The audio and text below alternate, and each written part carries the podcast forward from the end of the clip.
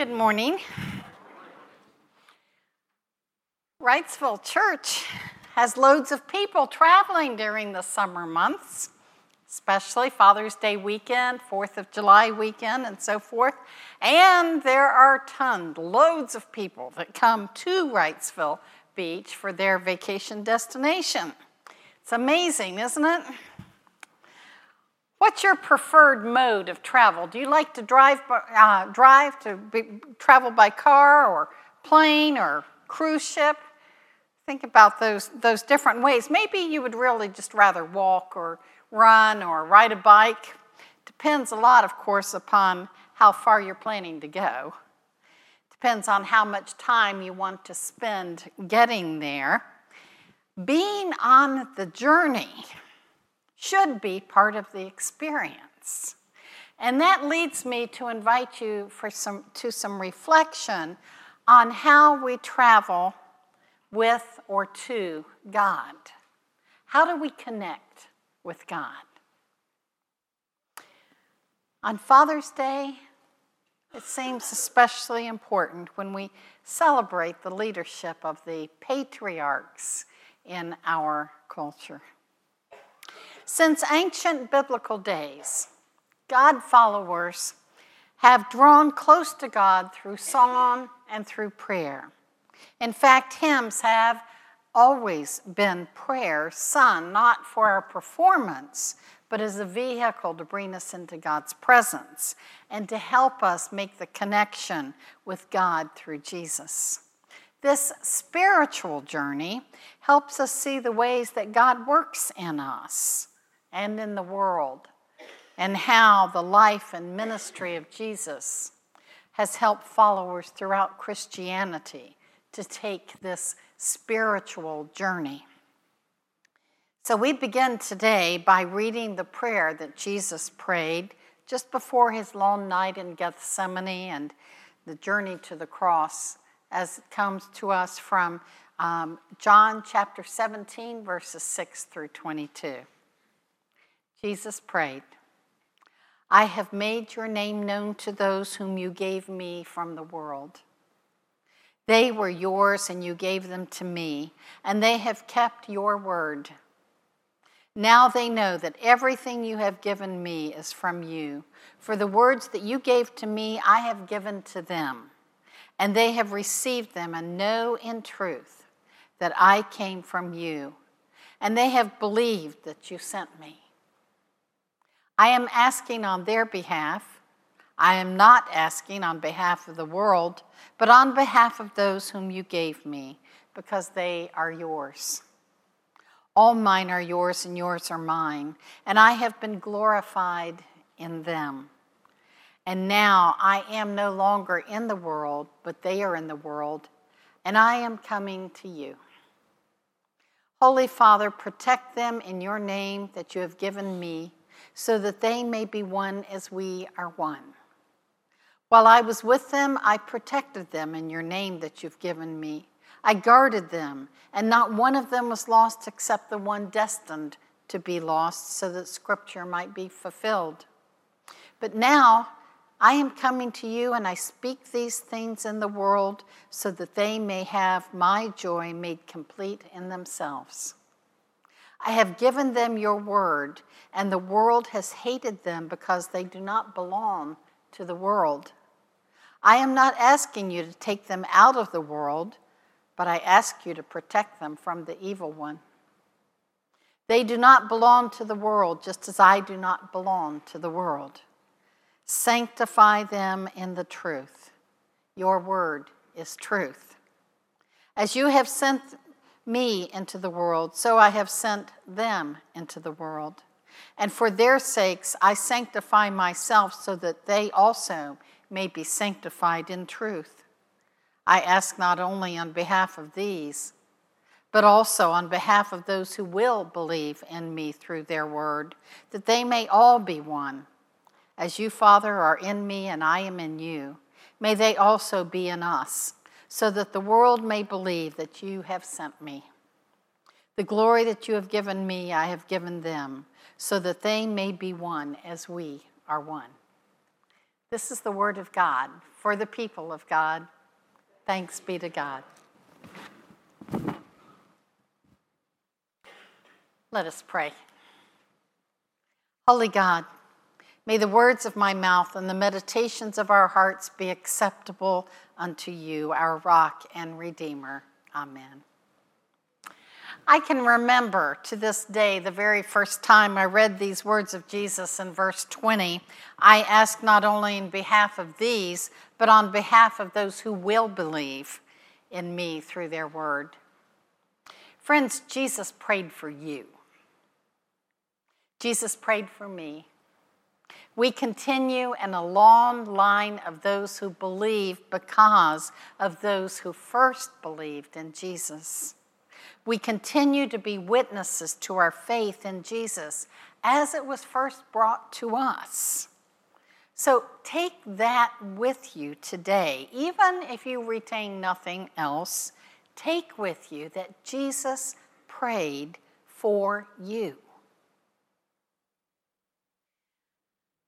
The world lost a saint about a month ago. Jean Vanier was the founder of La L'Arche Communities some 50 years ago. They now have worldwide locations for disabled persons to live and work together as the body of Christ, helping one another grow in wisdom and love and relationship with Jesus. In describing how it all started, Vanier said, Something was awakened within me.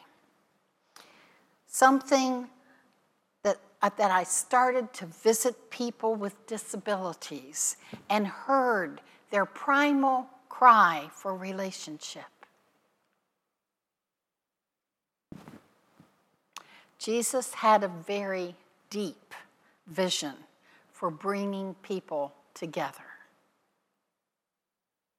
Jesus prayed for our unity. There is much the church can learn about connected humanity from those who are disabled, those who are suffering. When we don't, we are the ones who are impoverished. The rest of the world doesn't always understand that. The apostle Paul said in 1 Corinthians 1:27 that God chose what is foolish in the world to shame the wise. God chose what is weak in the world to shame the strong. John Vanier and Stanley Hauerwas of Duke Divinity School worked together to explore and share their ideas about the prophetic witness of weakness when they created a book entitled Living Gently in a Violent World. Living Gently in a Violent World. Hauerwas wrote Gentleness is a vital dimension of the kingdom of God, but it is a learned skill that requires work and demands patience and slowness and timefulness. The gospel vision is a promise that all humans can work together and achieve unity, peace, and acceptance. And the walls between people and groups can fall. None of this by force, but by changes in our hearts all marginalized groups the disabled, the poor, young children, the elderly, LGBT, minority races, and so forth must remain connected with other modes of Christian life for their sake and for the sake of the church. The marginalized must always be integrated into the larger body of Christ through interconnectedness with other communities in the world. We need each other. We need to understand one in Christ, one with each other, and one in ministry to all the world, as we say every month in our communion liturgy. In the United Methodist Church, we have understood that connectional imperative for centuries. From the first connection of John Wesley's Methodist societies until today, we must continue to be witnesses to our connection through Christ and let our suffering, in whatever forms we may experience, be signs of our connection with the sufferings of Jesus. We can't accept divisions that would come by cutting off any groups or people from the life offered to all of us through Jesus. Some years ago, author Ravi Zacharias told the story of his cousin who had died in his hotel room in his early 40s due to a reaction to medication. It was a terrible and tragic time for the family. A friend of his aunt took a memory away from his cousin's funeral that no one would soon forget. In the midst of the funeral, her friend sat over to the side, quietly pondering the grief and the suffering of the family, and finally got up and said to them, What a terrible thing it must be to cope with the loss of a child. Unknown to her, at that very hour, her own son perished in a car accident. She received news of the tragedy that evening. So she first witnessed the horror of her friend's deep grief and then experienced the devastation herself. They were connected by these tragedies and were able to minister to each other in their pain and despair. Maybe you have also known and shared suffering with someone else. There's a powerful and awesome unity that comes from shared suffering. When we know that even in his suffering, Jesus thought, all, thought of all of those who would believe in him, we can take strength and comfort from that. We can also see a connection that pain and suffering may come in different forms and work differently in each of our lives, but it is universal and good can come from it. We may look out at the windows of our uh, out the windows of our souls based on our own perspectives and our own suffering, and it may be profound, or it may seem like a minor disappointment. But through it all, God is weaving us to be something more than we were. God shapes us through events and circumstances in our lives. That's why we need each other.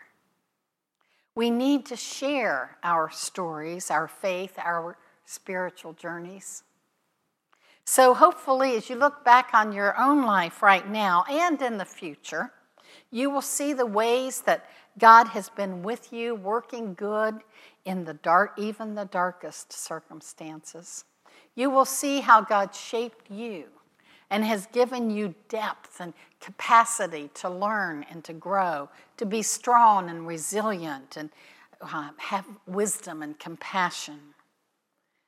Comes from places that you never would have imagined. It comes not by relying on your own inner strength and abilities to get through something, but by the love and care of Jesus offered through those around you. And it comes through our emerging skills to adapt, to not be broken, to gain new identity as we find hope and energy, even in suffering. As we look back, and time seems to have passed so quickly, we can often see the hand of God later that we just didn't see at the time. We develop resilience just like we develop faith and wisdom. Mary Pipher explores how we navigate the stages of our lives in her recent book, Women Rowing North. And she explores the idea that, that you may be able to appreciate with this particular quote. Old age either transfigures or fossilizes.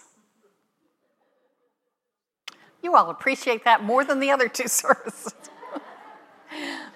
we can become people who shrink into ourselves and spend our later lives complaining and being grouchy and critical of others. Or we can make inspired decisions and become kinder and creative and able to help one another. You see, when Jesus saw what was ahead for his disciples, when Je- Jesus had a vision for the ways they would share their faith with others, he could also see that they would suffer, just as he suffered. But together, there is resilience and healing. He saw that those who would come to believe in him would suffer. But Jesus taught us a lesson. Jesus taught us that in the strength of our faith and in the witness of our faith through suffering, we could find universal connection with all God's people.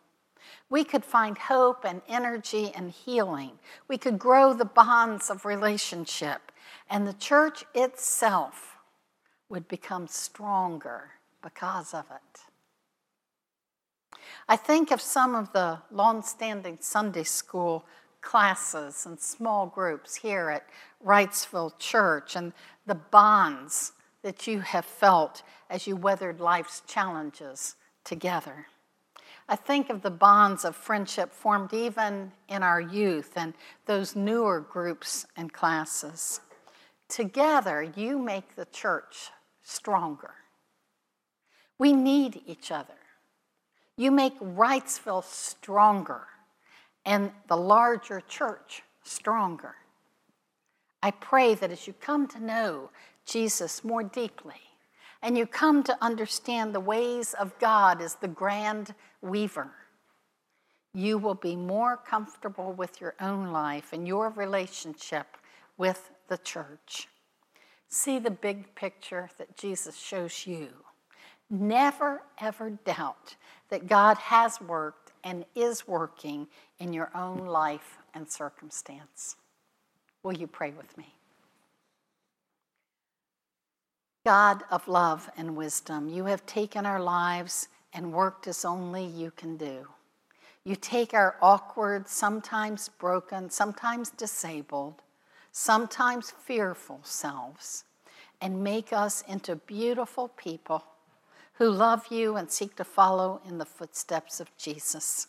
Help us to leave here today aware of your grace and love at work, so that where there has been doubt now, there is hope and courage.